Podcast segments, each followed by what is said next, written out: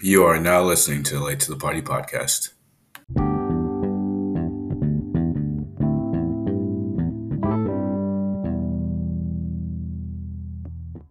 Well, uh, we got a long way to get to uh, until then, but anyways. All right, guys. So I'm very uh, unorganized this week because I've had a crazy week at work. So I don't know. What do you guys want to discuss today? Welcome to the Late to the Party podcast. That's where we'll start. Um, Do we want to talk about the game of the year that was not the game of the year at all? I feel bad for like that whole like uh, title because it, it, most of the time that game of the century stuff never lives up to the hype, anyways. it was also the most watched game of the year so far, which is kind of wild. Yeah, I did see that stat. So, well, I mean, I was looking very forward to it. it. Just it just never materialized. I knew in the second quarter that that game was looking ugly. Uh, you know, with Georgia being up big, but like, like we we made our picks last week, and I think me and you, Matt, uh, Trevor, you took Tennessee, didn't you? I did by a field goal. Yeah, I just didn't like. he- The thing is, is not really like a knock on Tennessee. It's just like you know, you kind of get these I these feelings in college football where you just think something is bound to happen. And Tennessee, by all means, they've had a rough schedule and an incredible season. I mean, they played some very very good teams this year. They beat up on LSU, who's looked pretty good right now. They beat Alabama. You know, it's so hard to go undefeated in the SEC, and Georgia's is one of those teams that they just always play well in a meaningful game. Outside of the ones that they usually play in Alabama the last few years, for the most part, you you really can rely on them to win big games, and they show up and they play great in big games. So I'm not really surprised. Georgia's had that tough stretch, like two or three games through the season when they were playing Kent State and Missouri, where they look like completely just out of sync and just not wanting to be there. But I think now they're really in crunch time and they have nothing to lose now. They they, they they're pretty much going to cakewalk now to the SEC championship game. And even if they lose the SEC championship game, I still think they get in the playoff. Uh, it's hard to disagree with that. I mean, they just dominated that Tennessee game, and uh, I mean, uh, it sucks for Tennessee. Uh, they had this Cinderella season, and they fought their one game, and yeah, that kind of season's over. And uh, I mean, not over, but it's definitely not in their hands anymore like it was. Well, here's the dilemma, and I'll ask you this, Trevor, what you guys think, and Matt, you can chime in after Trevor on this. This pre- pre- this presents a very very interesting case now for the playoff. Now, what if LSU wins out Georgia in the SEC championship game? Fucking chaos. Like, what happens? It gets dicey because don't forget about Tennessee going down to Baton Rouge and they Right. obliterated LSU.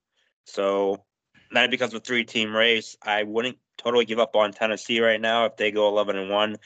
No. Just because the precedent is the precedent's there. We've seen it before where Alabama they didn't even get they didn't even win their division once and they got to the playoff anyway. So it's not. We saw it. We we saw it in 2016 when Ohio State lost to Penn State, and then they didn't even win the Big Ten championship, and they went to the playoff. Mm-hmm. So the precedent's clearly there. So even if I'm a Tennessee fan tonight, if I get to eleven and one, we'll see what happens. I mean, it's not it's not over. I just um I think the problem the other day when I picked Tennessee, I was I was, I was thinking more of my heart than my head. I want to believe that narrative about you know them kind of coming out of nowhere, having this undefeated season, kind of like LSU did back in what 2019, came out of nowhere, undefeated season, high octane offense, and I kind of overlooked some of their flaws, where they still have a crappy pass defense. You saw that on Saturday.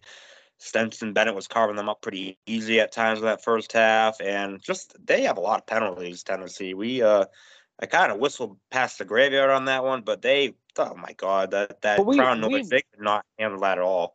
But we've talked about it all this year. Tennessee's pass defense is atrocious. And like it caught Mhm. up with them finally. I mean, remember that I threw that stat out against you guys a few weeks ago. You know, you looked at something that was similar between the top five teams. Michigan, Ohio State, and Georgia all have top 10 defenses. Tennessee was ranked 91st. And, you know, it, and you really put that into like uh, into factor with the fact that also Georgia, from a recruiting standpoint, has unreal amount of five star talent on that team. Whereas in Tennessee's recruiting class, granted they've been playing well, they're not as talented as Georgia is on the field from a you know recruiting standpoint. And the defense and the shitty play caught up with them. I mean, like I knew right in the second quarter when it was like twenty-one to three. I'm like, this game's over. I mean, Tennessee. You can talk about how good Tennessee's offense is, and you know they can put up a lot of points against an undisciplined, not that great of an Alabama team. But this Georgia team is they've shown all year that they can play defense and ball out. So I mean, I, I just thought that by that second quarter, I I, I kind of tuned it out after that. I'm like, Georgia's got this. So. Yeah, I think what gets lost is the fact that uh, they were definitely the Bulldogs definitely felt disrespected with the whole Erik Ainge crowd noise situation and the fact they were ranked number three in the movie in the original polls. They were ranked number three. They definitely were a motivated, disrespected team. It showed, and you kind of forget about how good that freaking defense is. Like last year, they lose all those guys. They lost their star linebacker for the year last week, but it's like they're still a hell of a defense, man those three wide receivers from um, Tennessee, they're elite, and they did hardly anything up until like the end of the game. So that just shows you between the balance of offensive defense right now. I think Georgia just they did it in week one against Oregon. They just did it here. They kind of put everybody back on notice, saying, "Hey, you know, we're still here. We're not going anywhere. We're still very much in contention for the title like we were last year." So I am, you know, message received by the nation. Uh, if we have three SEC teams at Georgia, Tennessee, and LSU in the championship in the playoffs, that would suck. No, that's not going to happen. They're not going to put three teams in. I really do think it's going to end up playing itself out. I do think that in Georgia, it, it really is a culmination of like really dependent on like what happens with TCU because TCU is a very interesting team. If they run the table, that causes a lot of problems for that. Now, if they lose, you got to start looking at the Pac-12 and seeing what happens now. So this is why this in, this season has become a lot more interesting because you look at the play that Georgia's had this year and the loss that Oregon suffered to Georgia in week 1 is still play, paying dividends and rightfully so because Oregon the past 9 weeks has looked at one of the best teams in the country by far. They played better than Ohio State in my opinion on both sides of the ball. Um, and th- the thing is, you had that 45 to 3 victory now that creates issues for the Pac 12, depending on who wins that game. But then, like with TCU being undefeated, I still think now the committee is putting TCU in a spot that's saying, hey, if these guys run the table and they go undefeated, they're in the playoff. There's no doubt about that whatsoever. Now, mm-hmm. now that I would just, I just gonna, I want to interrupt for a second, but that definitely no, that'd be the perfect end to the college football season for Trevor after predicting Miami to go to the playoff than having LSU, uh, a two-team, uh, two-loss team, winning the, college football playoffs. Trevor might never watch college football again. That's really gonna suck. I, I just don't see how that really creates a massive problem for college football if LSU wins the wins the SEC championship game over over Georgia. Because then you got to put two teams in. I feel. I mean, you can't leave LSU out. They have wins over Alabama and Georgia. I mean, I just think that like that creates so much issues with the playoff. But then it's like, Matt, we were talking about this. Why is it that the SEC, despite I get it, they have, you know, the, the teams that play in that conference are good. But are we going to penalize Ohio State and Michigan now too? What if they play a hard fought game in Columbus and say it's a game winning field goal or some shit? Are we just going to leave one of those teams out for a two loss SEC team like an LSU? I, I, that's that's where my problem comes in.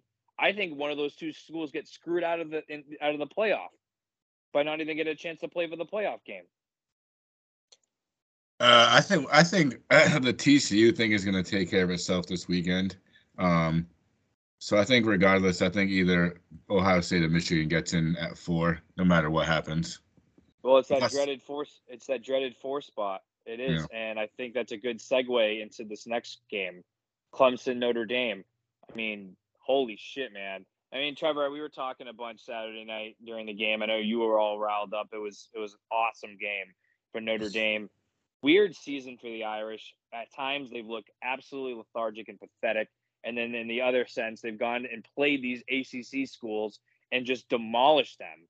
I mean, the AC the, Notre Dame is completely just I said this last week about the ACC being a little overrated, and the fact of the matter is, I don't think as a collective as I, I think Clemson's a good team. I don't think they're a great team, but Notre Dame, I mean, they they just kicked their ass on Saturday. Um. So I guess I can't say fire Marcus Freeman for at least one week here. So because after the, the game, rest of the season, no, no, no, no, no. This ends. this ends right now. This ends right now. The rest of the season, I don't want to hear a damn thing about you saying fire Freeman this, fire Freeman that. All right.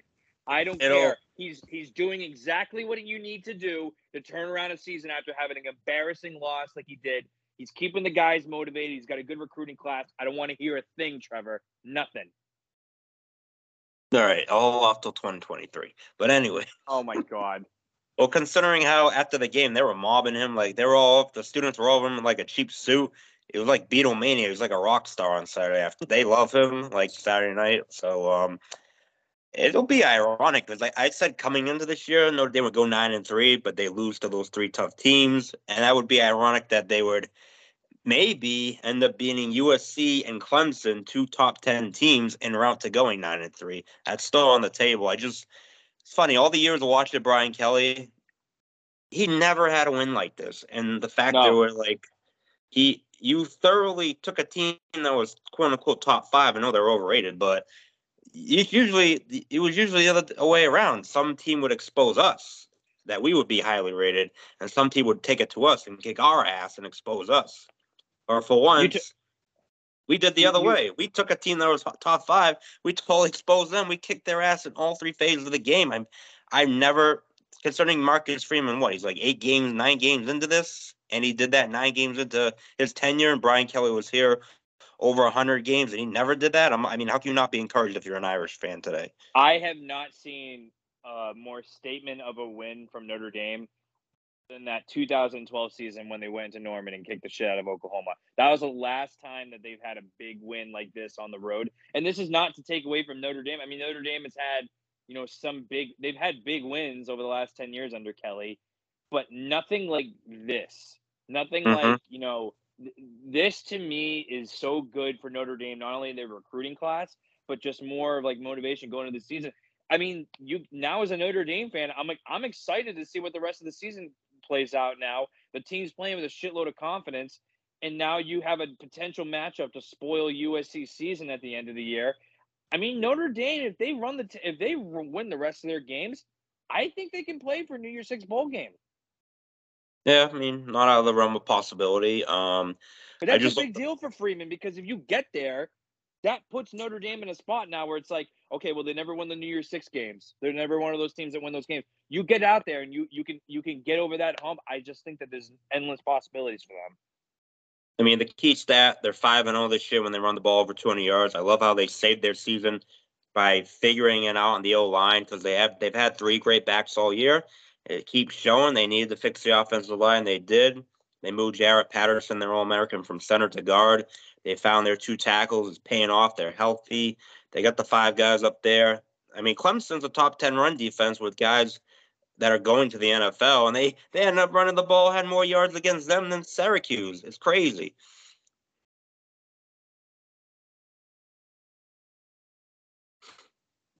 I'm paying just attention or what? I'm just trying to look. I'm just trying to like. I'm just trying to crap on your takes for a second. Um, I, I do think Saturday was a good win, but I mean, at, I mean, at the end of the day, two of their losses are still against Marshall and Stanford. Um, so the season has. I don't know. You got to take that into account. You beat you beat yeah, Clemson. But we've been talking about Clemson being a uh, an overrated team all year, and now we're supposed to give them credit for being you know beating an overrated team. I'm confused problem I have with that, Matt, is like, what do you expect Notre Dame to do? Roll over and die and lose the rest? Well, no, I'm happy. But um, whoa, whoa, whoa, whoa, whoa, whoa, whoa, whoa. I, you know what? I really can't wait until we get into Wingate, but that's another subject. But you talk about that now, but I just alluded to that whole thing with Oregon. Everyone's getting uh, Oregon right no, I mean, good. I would def- I would definitely like to thank Notre Dame for finally getting Clemson off of my TV screen because they stink. Their quarterback stinks. And It's nice for Dabo Swinney to get humbled.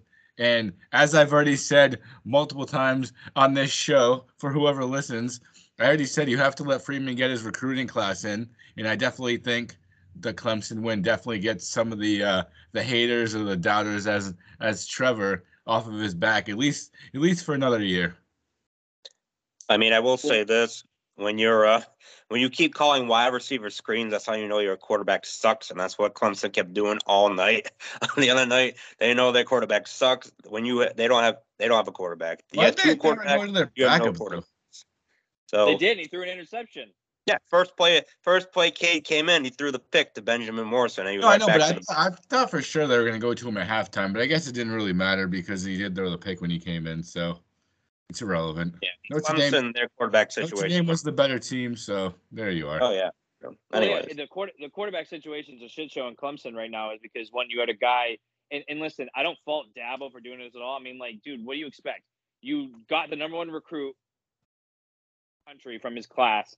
You came to the school. It's not been working out. He hasn't played the way you want him to play. I understand that he wants to vouch for the guy, but DJ's not the guy. You know, the first year you saw it, you're like, okay, he's a freshman, we'll give him a slide. And then the sophomore year came around, he was even worse. And then junior year, it's like, okay, this year we're looking at, he's like, he had some up and downs. His highs are very high, his lows are very, very, very low. And he commits a ton of turnovers. And it's also not good for Cade coming into the game now, where you're wrecking this dude's confidence now because he's like going into this Notre Dame game. He's like, I can't get it done. So now every one of these Clemson fans already got a chip. He's got a chip on his shoulder now already going into next year. My question for you is this: Do you think DJ goes in the transfer portal next month in December and goes elsewhere? it's weird because I don't know. I was like reading a Clemson reporter a few weeks ago. They were saying no, DJ's the guy. He's going to be the guy next year too. But if he keeps playing like this, and if Dabo keeps going musical chairs on the quarterback situation, how how do you stay if you're DJ? Yeah, I mean, I think the writing's going to be on the wall. He kind of stinks, and I think he will definitely end up transferring out of there. I mean, Debo even said, uh, Dabo even said, if uh, if he doesn't play, if he doesn't play better, he's not going to play. And I don't know, he hasn't he hasn't played well in, in a while, so I don't. Tense I Wake don't see him Forest. sticking around. Then again, I mean, I know we're very, very, very early into this, but K does not look great. Like that Syracuse comeback, that was not him. That was because of Will No. Shipley.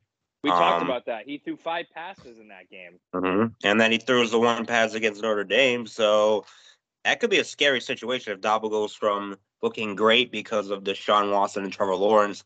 And if these next two guys here, if DJ doesn't pan out, which he's on his way to not panning out, the sample size is there.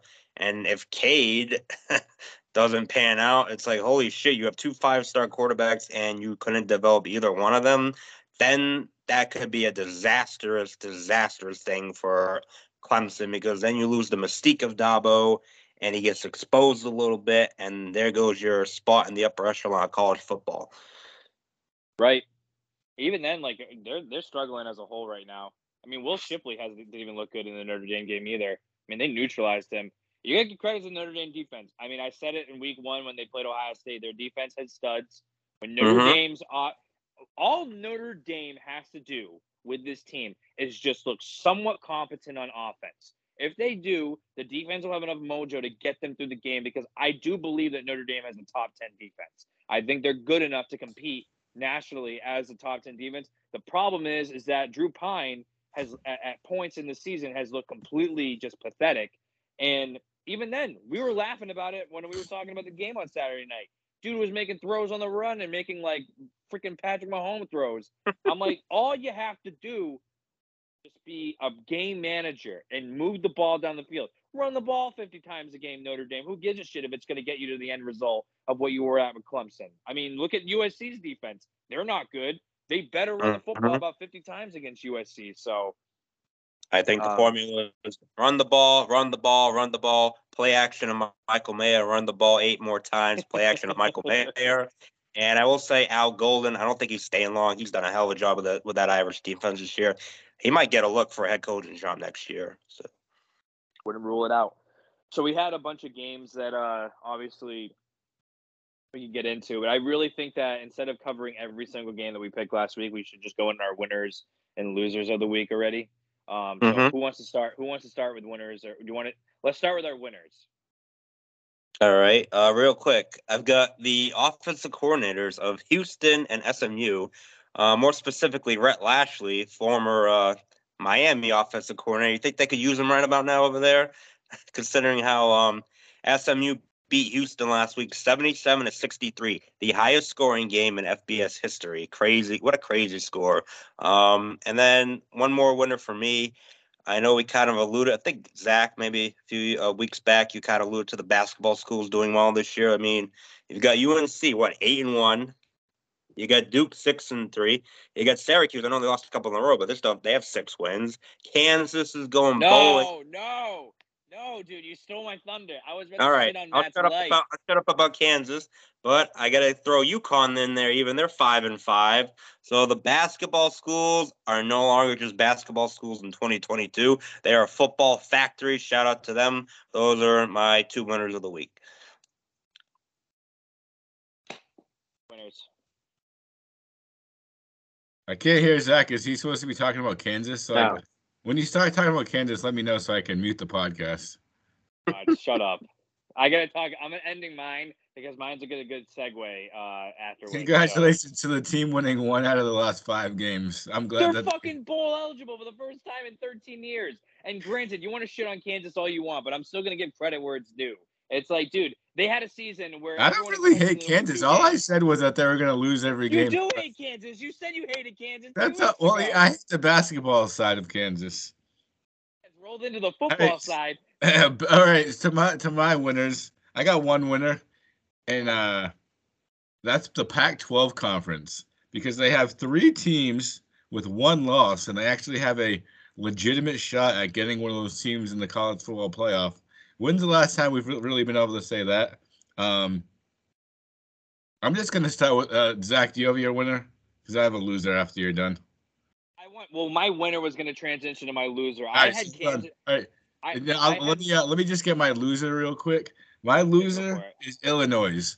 Fuck you guys. All right. Yeah. For a, Yep. for a second, you motherfuckers were like, "Oh, all right, maybe maybe Michigan Ohio State will actually get some competition in the uh in the Big Ten championship." And there you guys go, shitting your fucking pants, losing to Michigan State, who's fucking too busy fighting the other team.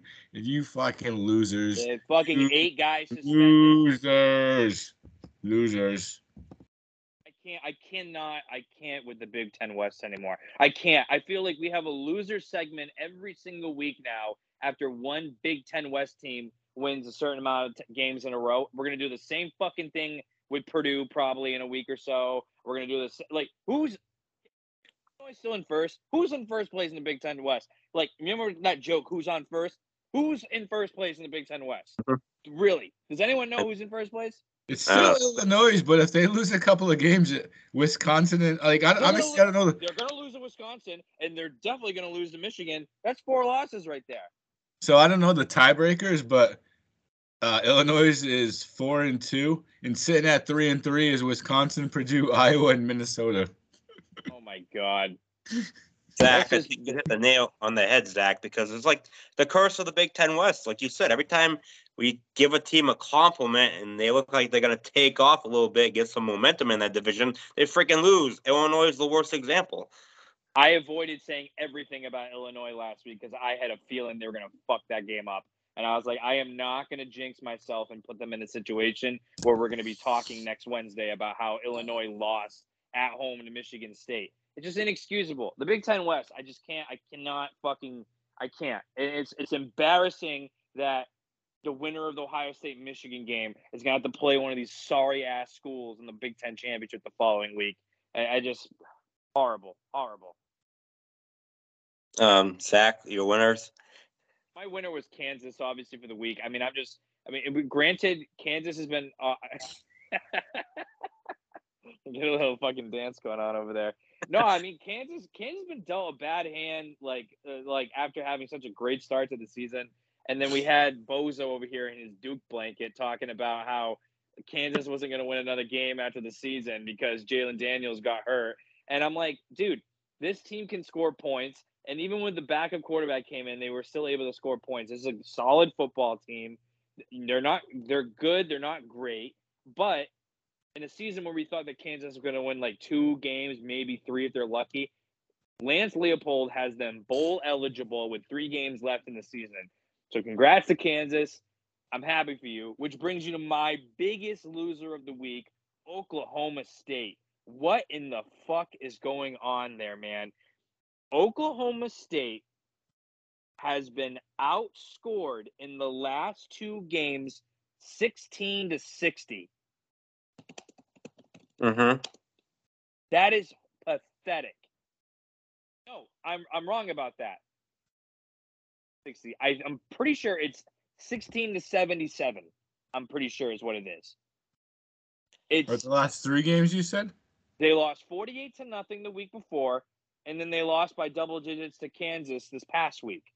So, I mean, they're already up on the 48. They're under a 48 point differential right there. I'm trying to pull up the score of the game right So here. they've they've been outscored 16 to 85 the last two games. 16 to 85. Yeah. Yeah, they lost 48 nothing to Kansas State and then um 37 to 16 to Kansas. I think Listen, go ahead. Go ahead, Trevor. I just think the problem, like I hate Dan Wolken, but he brought up a good point last week. Like, Oh, I, I'm going to save that for the end of this. I fucking hate Dan Wolken. He sucks. Me too. But anyways, did bring up a good little point that like, all right, a program like Oklahoma State, they're dealing with Spencer Sanders being off and on injured. They have such a thin line to toe because they're not a great recruiting school. That you know, last year they had an amazing year because Spencer Sanders went off. Now he's hurt. I feel like that's a, a lot of the reason why they're struggling right now because he hit a lot of their deficiencies. So I guess it makes sense to me. I get it, but also it's like here's my dilemma with this whole thing. And Trevor, I agree with you. Like, you know, we got to give, these schools cr- like credit, like what what like when they put up a season like this with what they're dealing with in a recruitment standpoint. But this is what plays into like the college football rankings and why teams like LSU are top ten teams because you know on paper they have such good recruiting classes. And it's like I on one hand, if I'm going to give Oklahoma State credit for being 8 0, I'm also going to give them a shitload of uh like uh shit. Is that correct? I give a shitload of shit, Yeah, load of shit. them. Wow. shitload of shit for them when they suck. But it's like, dude, you start out the season undefeated. You won your first what seven games, and in the last two games, you've been outscored 16 to 85 in your own conference.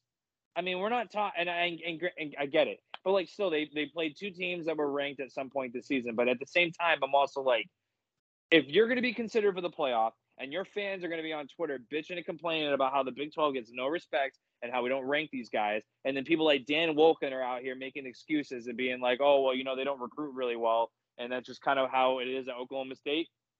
Then I don't want to hear about Mike Gundy and the Oklahoma State Cowboys. I said it week one when I was angry about how they played defense. I had a feeling that the season was going to trend this way because remember when they played Central Michigan, they were up big in the first half, and then they put some of their uh, they started out with their guys in the third quarter, and they end up giving like 42 points up in the second half.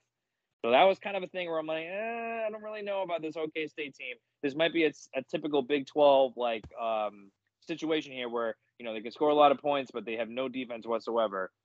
I, I just like Mike Gundy is just going to be like, okay, if Oklahoma State is totally content with being nine and three, eight and four each year, and getting to a decent bowl game, and then every once in a while to go ten and two, then fine. But he's not going to get you to the playoff. He's not going to win a national championship for you. Yeah, I mean, well said. Um, do we want to move on to our, our losers? Matt, you already said your losers. I you got my loser. All right, I'll go real quick. Um, I also I said the SMU Houston OCs from that game were the winners. Obviously, their defense coordinators are losers for hence giving up 63 points and 77 points respectively. So, um, also I talked about Erik Ainge before. Man, what a freaking that was the worst tweet of the year. Talking about how crowd noise was not going to be a factor at all for Tennessee. I think Tennessee had at least seven false start penalties in that game, and that crowd sounded loud as hell and fired up. So Erik Ainge, you're a bozo for saying that. And um, two more. Uh, South Florida, your boosters. What are you doing? You want you um. Oh, the job is Jon Gruden's if he wants it. Like you're gonna throw him a boatload of money. Apparently, apparently it's tight with the uh, USF boosters, South Florida. I'm like, do you want this guy who's got in trouble for sending a ton, a ton of racist emails? You want him in charge as a leader of young men of your football program with no qualms or no issues about it? if I'm South Florida, I might take a look at Scott Frost instead. I mean, the guy might be a little overrated, but he did a decent job at UCF. Obviously, why couldn't he do the same thing at USF? I, I just think going to Jon Gruden is a bad idea. So you're one of my losers this week, South Florida boosters. And then we obviously got to talk about it in second, boys. But Alabama being eliminated before Thanksgiving weekend, first yep. time in ten years that's happened. We'll get into that debacle in a second, but I, I got to put Alabama on my list of losers. I had two uh, other quick losers. I always label the ACC as losers each week because I think the conference is terrible. Um, but two other losers this week who have just completely just become disappointments. Syracuse, uh, having uh, you know almost beating Clemson on the road and then just getting embarrassed to Notre Dame and then losing to Pitt. Who Pitt's been all over the place this year. But more importantly, Wake Forest. I mean, what a fucking disappointment this past weekend. Sam Hartman was terrible. Three interceptions. I'm like, dude, come on. You're supposed to be the leader of that team. You're supposed to be freaking playing your ass off. You're and you're losing to NC State, who doesn't even have their starting quarterback now. I'm like, come on, man. I mean, like, I I just I, the ACC to me is just so infuriating because you know when teams like Miami and Florida State are having like down years, and Miami's having a big, big down year. But I'm just like saying, like these schools, like the reason why we don't get excited about it is because this is exactly what we expect of them like at this point in the season. We expect Syracuse, who's going to be five and zero, oh, to lose a dumb game on the road somewhere, or like Pitt to be a disappointment. And like, I don't know. I just can't. I they're like the Big Ten West, just unreliable, unpredictable, and inconsistent. So that's it for my losers. So, um, all right. Do you guys want to go into? uh Want to do our top sevens, and then we'll go into picks afterwards? Sure. Who wants to go first? Trevor, you can go. I'm pulling on mine real quick. I mean, I hate I'll to be after, lazy. I, will I'll go after Trevor. Uh, I hate to be lazy, but literally, well, I guess we're doing top seven. Um, I did not put LSU seven, just I mean, because they have two losses, but also fuck you, Brian Kelly. I still hate you guts. I don't care how good you're doing right now. Um, number seven, I'll go USC, just because they still only have one loss. Um, but other than that, I agree with the committee this week for once. Uh, maybe it's lazy, but I just the way I feel. Oregon six, Tennessee. I don't want to drop it down too bad. I still think they're an elite team, so they're number five. TCU at four, holding Study. Michigan at three, holding Study. Ohio State at two, and I had to jump down. I had to jump down with Georgia number one. So. Um. So I agree with everything with the committee except for uh one thing. So I did have uh number seven. I have um LSU just because that's an impressive win against Alabama. The Tennessee loss is going to hurt them, and I don't. I, I that's going to cause problems unless they somehow win the SEC championship game. I have Oregon at six. I mean, they've turned their season around completely, but shit, they got demolished by Georgia and Tennessee. At least score wise, looked like they put more of a fight up than they did. I know it's the first week of the season, but for that reason, that's why I have Tennessee at five. You can't. I, I can't have Oregon jumping over them just yet. Number four, I have TCU. I mean, I agree with that. I have my doubts about TCU still, and I'm not really like confident. And I do think that like one of these Big 12 teams is going to get them, but I, I am going to give them credit for being undefeated. Here's my change. Number three, I have Ohio State. I don't. I right now think that Michigan's playing better football than Ohio State is. Ohio State is off to slow starts in games and you can say everything. And I know me and you were all fighting about the wind and the weather on Saturday and all that shit. But like Windgate, I, Windgate, correct. We'll get into Windgate after later on. But like I, the, the problem was with that when I'm when I'm ta- when I see Ohio State come out on the field, the thing that concerns me is that you know since probably the beginning of October, if not Wisconsin game, we haven't really saw them get out to a fast start. They've been really, really slow to start the game. And the defense is kind of, you know, like they make plays, but they also give up a lot of yards in the process, which kind of concerns me a bit because I'm looking at Northwestern, for example, who is not a very good offensive team.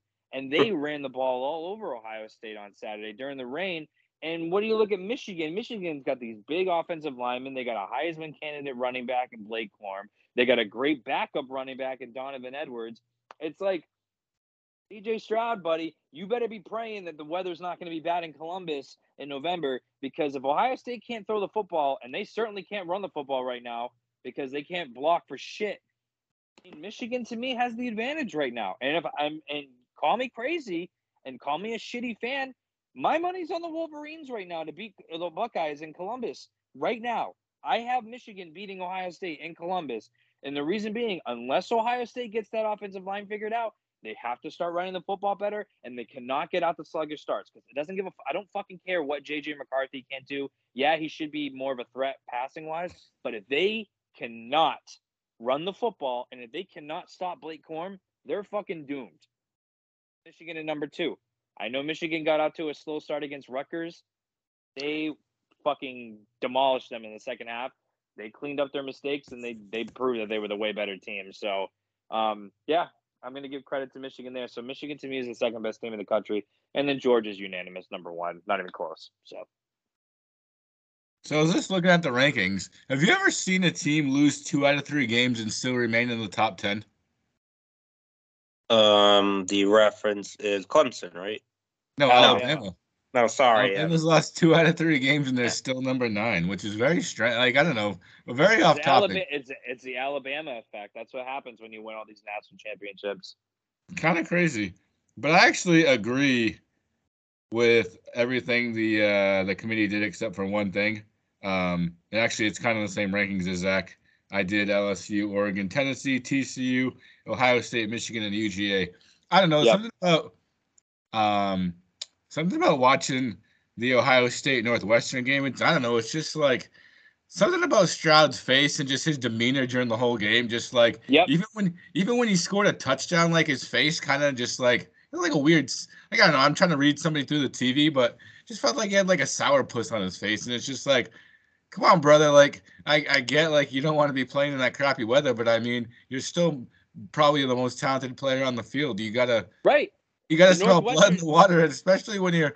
I mean, you're. I mean, in all fairness, you're playing a team that can run three plays on you, right? You all you really needed to do was score a couple touchdowns early, and the game was the game was over. But instead, your offense sputtered all game, and you kind of gave Northwestern a little bit of hope, even though they never really had hope because their offense sucked. But I mean, he's got. I mean, he's got to look like he wants it a little bit more. If he's gonna want, Right. if he's gonna win a national championship, he's definitely gonna make sure look like he wants it a little bit more.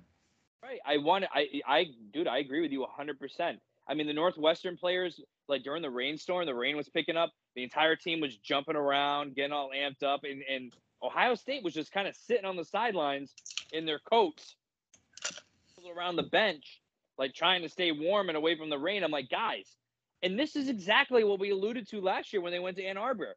I'm like, this team just I hate to use the word the S word here, but they look a little soft. They, they Well, do.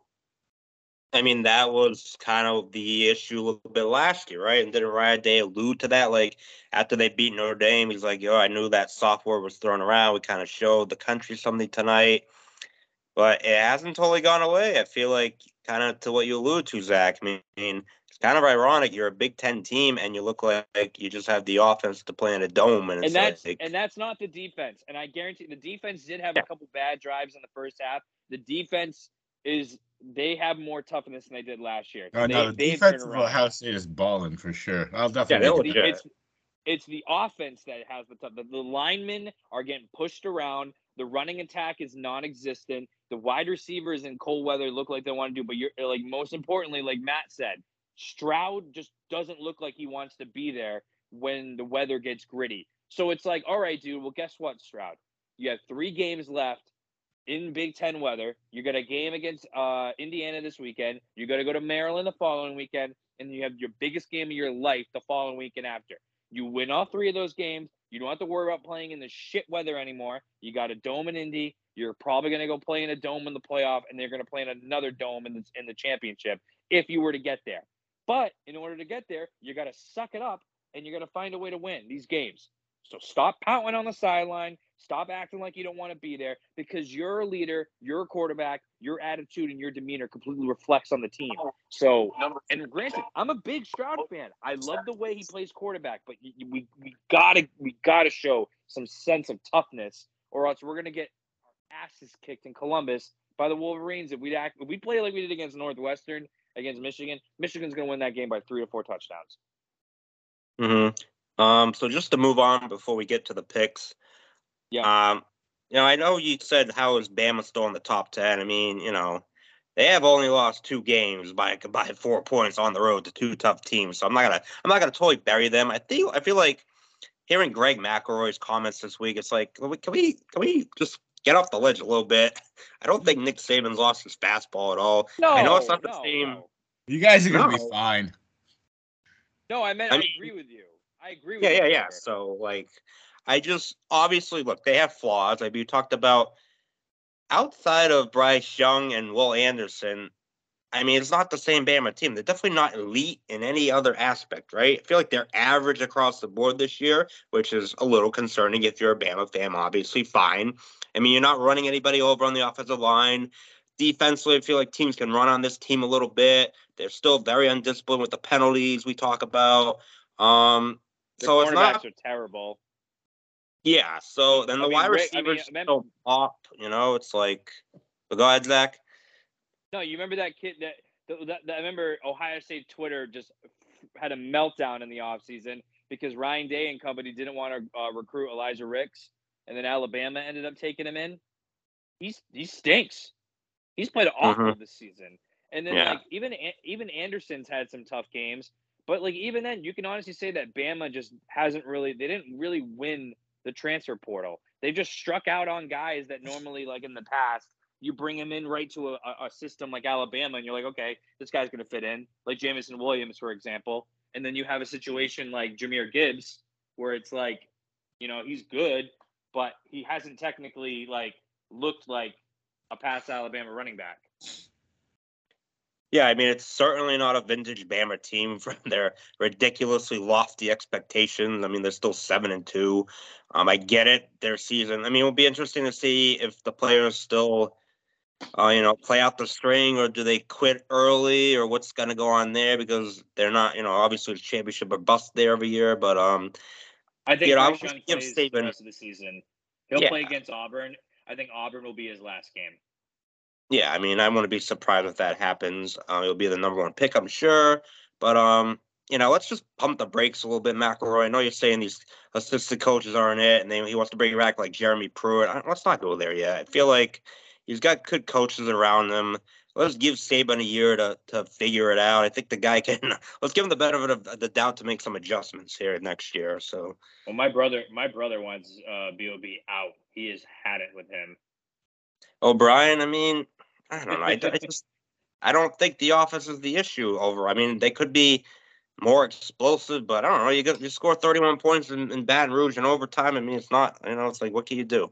So Should we transition this into our top three for Heisman?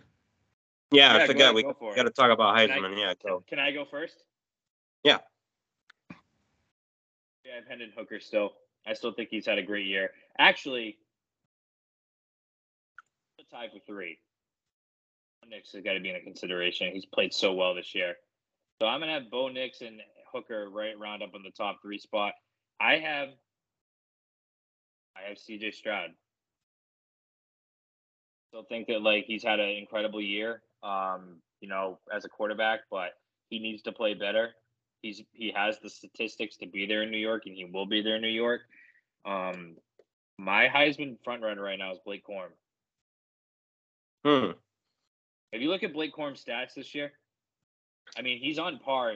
Uh, His stats lined up with every running back that had played and won the Heisman in the last 15 to 20 years are as good, if not better, than the Ingrams, than the Derrick Henrys, and all that. He's having a phenomenal season. And he's a big reason why Michigan's undefeated this year. Because if they couldn't rely on the pass game, he's definitely there in the, in the in the running back game. So right now, I think that if he continues to play the way that he does and Michigan wins in Columbus in a few weeks and he has like a 150, 200 yard game, I think Blake Corum's going to win the Heisman.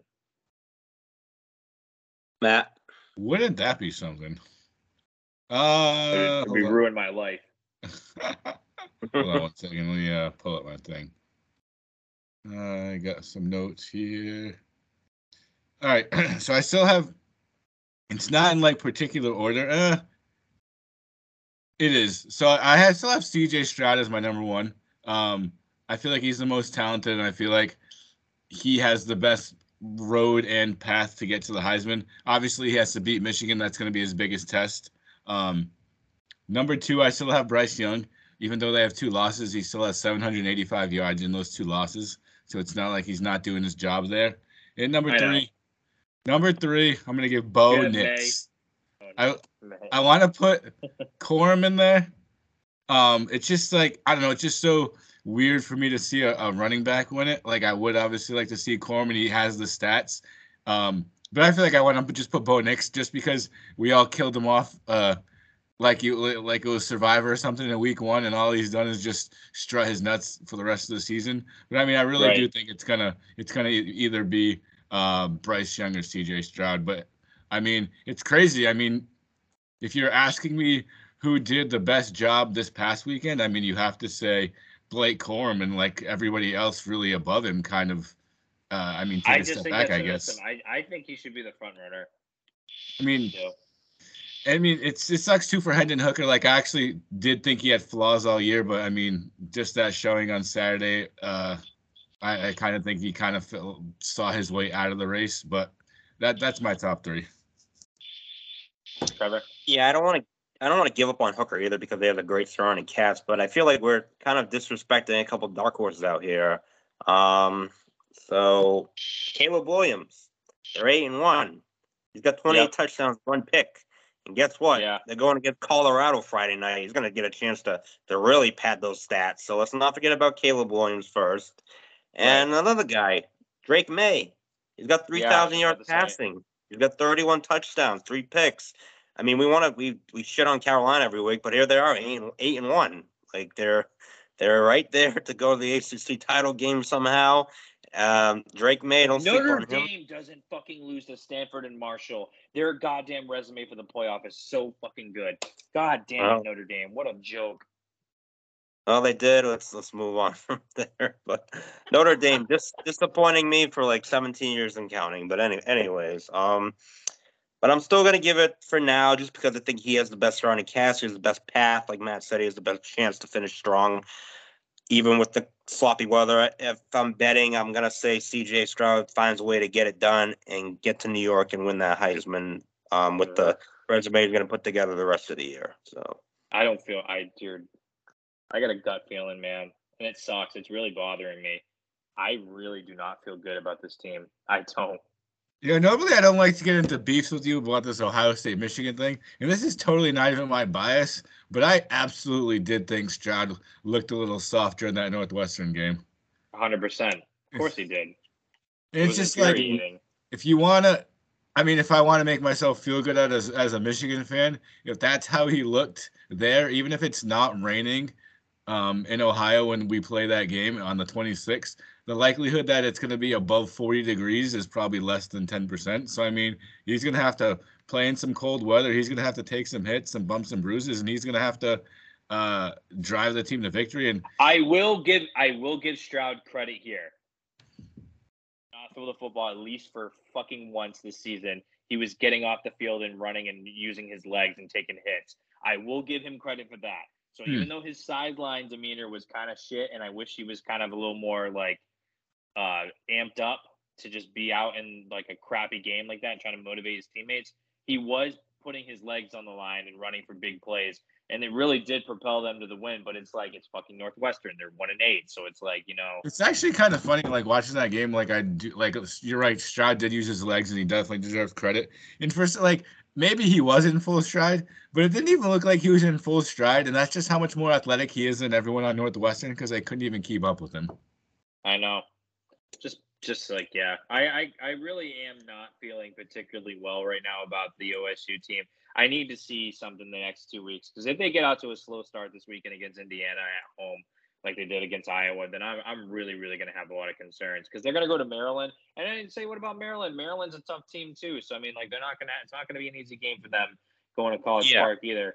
And I mean, I'm not worried about the home game against Indiana. I think they'll get out quick and they'll they'll they'll do well there. But like you say, Zach, I think the barometer is going to be the Maryland game because if they get off to a slow start there, I think that's more of an indication of who they truly are because you're back on the road and you're against a team that's okay. They're not Maryland's not horrible. So if you get off to a slow start there in a bigger spot, it's like okay. But I think the best thing that Ohio State happens, they had this dud, they got to win. I think it's a wake up call for the boys there. Right. I mean, So- this is but and, and and to even compare what you just said, this is exactly what happened four years ago when the two- 2018 when Dwayne Haskins was around. They had issues all year offensively and defensively, and then I remember they played Maryland the second week of the season, and they went same situation, ended the se- second last road game at College Park. In a game where they went into double overtime with Maryland and gave up 45 points, where they couldn't even line up correctly, and they couldn't they were committing penalties left and right and everyone's like michigan's going to columbus next week and kick the living shit out of these guys and then somehow the buckeyes won big so it's like it's so hard to figure out but like still a little bit more um, nervousness from my side when you have a guy like cj stroud who's already got a lot of pressure on him because he didn't get it done in Ann Ann arbor last year so um, all right are you guys ready to make some picks It's the best part of the week, but it's the worst for me since I'm in like dead last place for picks. But let's make some picks. All right, so this one there's there's not a whole lot of amazing games, so we'll um I'll go down rapid fire. Why don't we do, we'll do we'll do 10 quick ones. I'll give you the spread and everything like that, let you know I what's gotta going on. I gotta say though, it's gonna be interesting getting into the TCU Texas game because Texas is favored by a touchdown, which is strange. That is Right. strange. Well, the first game we'll start out with the noon slate. I'm just going to go by some games that would be interesting. So, uh, first one that kind of catches my eye LSU at Arkansas. LSU's favored by three, 12 o'clock game. What do you guys think? Ah, so two weeks in a row, I said there was zero chance that Brian Kelly would beat Nick Saban, and here we are. Brian Kelly beat Nick Saban for the first time. So fuck me, Trevor. Yeah, that's right. Brian Kelly, you and your family can come beat me up now because you got one on me. Congratulations. I'll pick you for once. LSU 34 to 24. Now, wouldn't that be something if LSU beats Alabama then loses to Arkansas? I Which have I Arkansas is a tricky place to play. I don't know. I think LSU knows they control their own destination for the SEC championship, and I don't see them slipping up here. I think they got the, the swagger back, even though Brian Kelly really doesn't bring the swagger. I think that team, just in general, um, is feeling it a little bit. I think they're gonna win this pretty easily, forty-one to seventeen. Yeah, I, I, I honestly think Arkansas. I, I think in the first half you're going to be like, oh, it's a little close, and I think LSU is going to pull away at the end. So give me LSU 31 to 13. I think they um, they'll win by a few touchdowns. Next game, interesting one. Liberty, UConn. Mm. To take this one. Matt, go first. Liberty's favored by 14 and a half. Uh, so Liberty is actually coming off of a vi- uh, a win against Arkansas. Fun fact. hmm Mm, oof. This is tough. At UConn. Honestly, uh, I would. Let, I, I. I don't think you, uh, UConn will get blown out because I do think they're playing some good football. But I mean, they're. I mean, they're really just coming off of wins against BC and UMass. So now that they actually have to play like a real football team again, it's going to be like going from like playing the freshman squad to the senior team. Um, I will take Liberty in a closer game than what the score is going to say, but I do think Liberty just pulls away at the end. Uh, Liberty 31 to 13. UConn Huskies, baby. One win away from bowl eligibility. Senior day at Rentschler Field, baby. America's favorite ballpark. Um, but I was eyeing this game for a while. Hugh Freeze has got it going on. Future Auburn coach, by the way, Hugh Freeze. Um, it's gonna be ugly. Thirty-eight to seven, Liberty. Yeah, I'm gonna go Liberty to cover here too. I thought for sure UConn might make it a game. They might make it interesting. I don't think they're gonna get shut out, but I'm gonna pick Liberty to win this one on the road. Liberty's a better team. So, all right. Uh, next one, interesting matchup here: Alabama at Ole Miss. Um, I'll go first on this one. I really depended on what I, I do think Alabama like. I think this is gonna be a close game. I don't think Alabama is gonna blow them out, but I do think that Alabama is gonna get the victory here. I just don't trust Ole Miss. They've looked like even though they're eight and one, I, I just like never really have been like fond of them. So I'm gonna go Alabama. I'm gonna I don't know, thirty five to twenty one over uh, Ole Miss. Ever since Ole Miss lost to LSU, they've kind of just had a bad taste in my mouth. Like, ah, you had it and you motherfuckers lost. Um, I, I don't know. I don't think there's there's just no way. There's no way that Nick Saban loses to Lane Kiffin and go to seven and three, right? There's no way this happens. It doesn't. I don't know. I'm gonna go with Alabama 44 to 20. Last time LSU was last time Ole Miss was in this position, they got blown out by LSU, and I think it happens again. It'll be close. I think there's blood in the water for um, Lane Kiffin's team. I don't think Lane Kiffin's team is as bad as maybe Zach thinks they are, but I mean, for all the shit's going on with Alabama, not that as much, but I'll be absolutely stunned if they lose two straight games. I don't see that happening. Um, 29 to 25, uh, Alabama finds a way.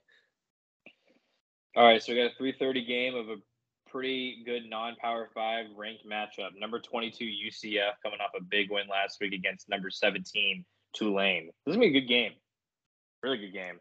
Um, Tulane's favored by one and a half. I like the season that the the Green Wave have been having, so I'm rolling with Tulane, and I think it's gonna be a dogfight. Give me Tulane, 26 to 19.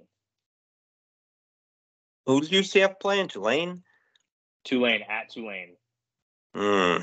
Tulane's having a hell of a year, too. This is a sneaky good matchup. The Americans pretty Yeah. decent here, huh? They're having a good year. Um, They are.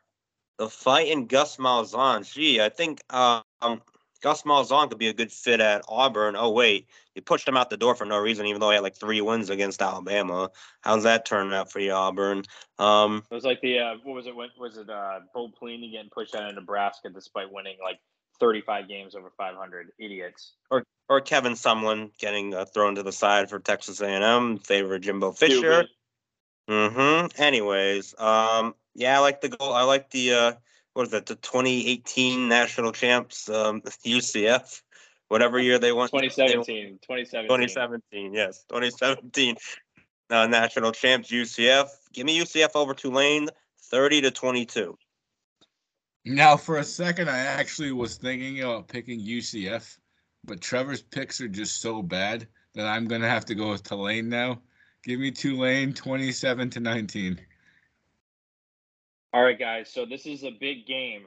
The winner of this game has a chance to play for a conference championship. Oh boy. Wisconsin at Iowa. Oh. Ugh, God, this is a puke-worthy matchup in the Big Ten West. Um, Oh, is this God, game? This game that on, Wisconsin's Wisconsin's going on the road and they're favored one and a half.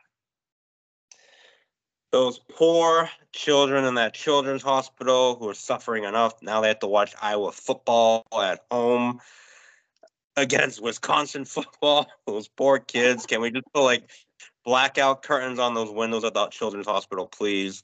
Other I than the crowd, other than the crowd waving to them for that one little second, but um, in the Suck Bowl, give me Jim Leonhard's team, the fighting Jim Leonhard's, twenty to sixteen. Yes, Iowa will somehow score 16 points. 20 to 16 on Wisconsin. Ugh. Trevor. I think Iowa's been playing pretty good lately. I feel like their offense has been a little bit better. So I'm going to go with an upset here. I'm going to pick the Hawkeyes to win in this game. It's going to be a disgusting game. It's going to be like 21 to like 18 or something stupid like that. So 21 18 Hawkeyes. I'm also actually taking Iowa. It's gonna be something stupid. There's gonna be like a safety in here, a block punt, block field goal. uh 25 to 18. Iowa. All right, guys. Any chance of an upset this weekend? Number one, Georgia is going to Mississippi State. Georgia's favored by 16. Stingray Steve, wherever you are, you Oh, could be in prison Here for all I know. But you know, you know, it's not a college football podcast episode, late to the party podcast episode without me name dropping Stingray Steve. So, um, also shout out to my boy, um, your boy. Is Who the Dak, is his name? is Dak Spencer Prescott Rattler. shining down on the heavens of this game? Oh God, Dak Prescott smiling down he's gonna be the rolling. He's gonna be rolling around in his grave at the end of this one. um, Georgia forty, Mississippi State eleven. There you go. Georgia. I don't. It's it's you know it's interesting, you know, because like Georgia dominated the game last week, but they still only won 27 to 13, which is like very strange that they didn't Right. put up more points. It feels like they scored more than that. Um, I'm gonna say Georgia 31, 31 to 17, and it's I don't know. I don't think Georgia covers. I think the game is going to be in hand, but I could see a backdoor cover for Mississippi. So 31 to 17, Georgia. Yeah, I, I I just think that Mississippi State's a weird team. They have offensive firepower. I do think that they're going to give Georgia a little bit of game in the first half. Or just going to be talented and, and take care of business in the second. So I'm going to go Georgia 41 to 24. Um, wouldn't that really fuck up? Wouldn't that really make uh, all chaos in college football if Mississippi State won? Oh my fucking god, dude! I don't even know that we would be doing 2007 college football all over again. It'd be nuts. Better hope Georgia don't have that hangover from last week. So Uh, all right, next game. Number 25, Washington's going to Oregon. Uh, 7 o'clock game. Oregon's favorite 13 and a half. I'll go first. Ducks are rolling. I just think Washington's so inconsistent. So I'm going to go Oregon big here. I'm going to say 45 to 17 Oregon. Massive over Washington. Um, this is a this is an interesting game. I feel like Washington's kind of like a low key solid team. I know they've had their ups and downs, but they're they're solid. Um, this game's gonna be closer than you think. I'm gonna say 38. No, let's go 37-33 Ducks. Kind of crazy. Michael Penix Jr. with a little resurgence of his career, huh? 3,200 Right. yards, 23 touchdowns. Kind of crazy. Um, Yeah, we were talking about I'm- him earlier this year. I mean, he was off to a great start, and then Washington just struggled for a couple weeks. So But I mean, you're playing at Oregon, seven o'clock game. They are rolling Bo the fucking rolling Bo Nixes over there. I think they roll in this game. I'm fifty-two to twenty-one, Oregon. All right, final game of the uh, of the uh, But this is guys. the thing, though. Like, I know you're like kind of just sarcastic laughing, but we all know that style points in college football absolutely matter, and they are gonna. They, you have to cut. You have to cut the throat. You just keep scoring and keep scoring. Question for you in this next game because I find this so interesting. So this is our final game. Number four TCU is going to Texas. Texas on Texas is not only favored by seven points. The ESPN projector has them favored at seventy three percent. They're giving Texas a seventy three percent chance to win this game. I mean, Matt, we both agree with each other on this. I think Texas is going to win, but seventy three percent. I mean, that's crazy. I think that TCU is probably the most laughed at four seed of all time. Yeah, I mean it's a little it's a little strange that they're not even like I mean obviously ESPN doesn't make the odds, but it's crazy like there is no um there's just like no respect given to this team. It's it's actually kind of strange. I mean they're doing it, they've done everything they're supposed to, they keep just winning games and it's a little wild. But I mean I do think this is gonna be the uh known as the Gary Patterson revenge game and I do think Texas. I do think Texas takes this game. Um, it's it's strange because like I want to say Texas in the upset, but they don't look at it as an upset. But I, I- you know what? As a college football fan, I see this as an upset. I'm gonna go with Texas, 35 to 21. What is Gary Patterson like? A special assistant for Texas, something like that? He's like an offensive. He's a- one of the. He's one an offensive assistant, I think, or something like He's that. He's on the coaching staff, right? right. Yeah, he's with Texas. All right, I'm gonna the Gary Patterson revenge game. I'm gonna say 35 to 21. Clock strikes midnight in Texas on TCU. All right, before I make my pick, quick disclaimer: I may suck at my picks this year, but I nailed Miami only getting three points last week. I said it was going to be thirty-three to three. It was forty-five to three, so at least give me that. Miami scored three. I points. like let's have an asterisk next to that. Uh, asterisk next to that. With Trevor gets credit with an asterisk. Down below it says Trevor also picked Miami for the playoff. No, we'll put. Tre- yeah, we'll have uh, Trevor pick Miami to pick playoff, but then later on pick them to only score three points in game. So credit given here.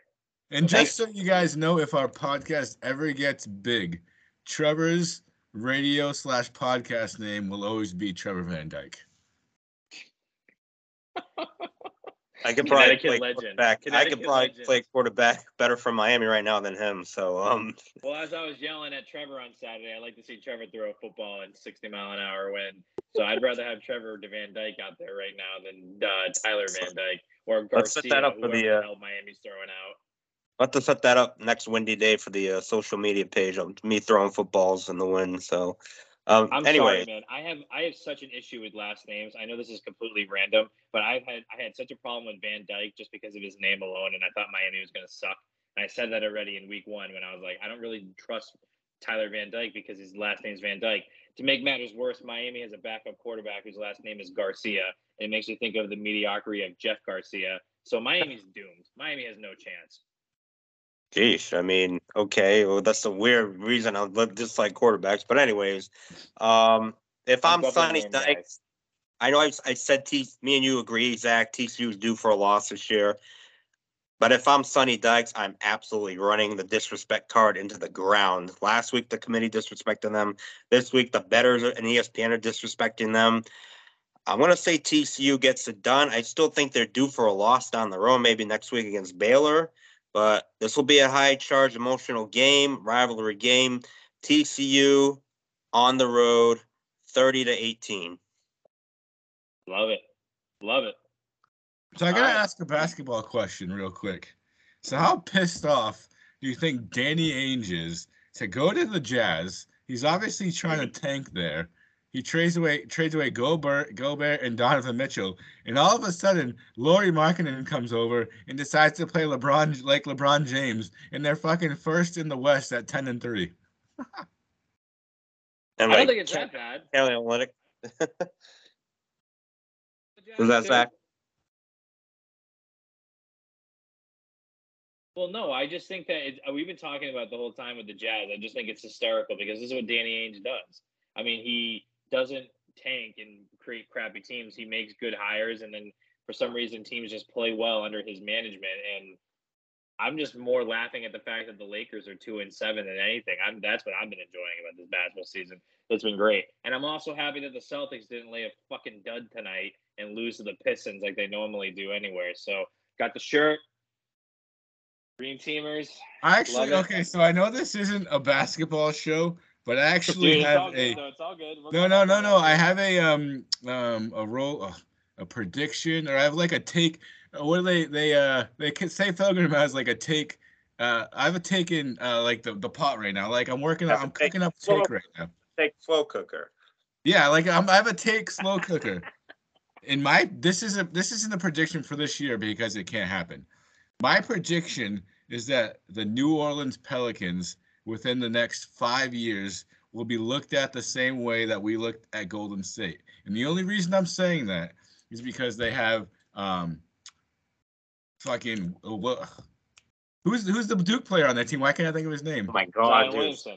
Williamson. So they have Williamson. And they have Ingram. Brand, they have Brandon Ingram. They have Williamson. Um, Wearing the Duke blanket on your shoulders and you can't even Listen, name listen, I- listen, You listen. can't remember the greatest Duke player we've had in like 15 years. Can you, okay, so shut up for a second. They have McCollum, Ingram, uh, Zion Williamson, Vucevic. They have like a pretty good team, and they also own like the Lakers' number one pick for like the next like three years. So they are You know just what happens in the next stacking LeBron, the. French, Le- the French LeBron James is in the draft this year, Victor Wembanyama, and if they get him, look the fuck out. So that is that's and that's my my take slow cooker right now. That if things keep trending bad for the Lakers, New Orleans, watch out for them. They are gonna be a powerhouse. And here's my I have one more take before we sign off. One more thing with the NBA. I know we're college podcast here. My take is this the New Orleans Pelicans, this will be bad for the Celtics. The New Orleans Pelicans will be in the Eastern Conference in less than five years. Oh boy, that's not Yeah. Because the NBA the NBA is going to be adding a team in Vegas and they're adding a team in Seattle. And the New Orleans Pelicans will get moved to the Eastern Conference, and the Eastern Conference is going to be insane. Can I throw a NBA balls on the table take real quick? Love Yeah, it. go for it. We all did. So It might not be balls on the table, but Donovan Mitchell will be NBA MVP this year. He's he, he's I've always been a fan of his. He might be better than I thought this year. He's just amazing right now. What a great what a great trade for the Jazz and Donovan Mitchell. Donovan Mitchell gets out of Utah and starts fresh. and the Jazz have a all the toxicity is, is left there. So, Mm-hmm. so Gentlemen, great show. Have a great night. Yeah. Thank you for listening to the Late to the Party podcast.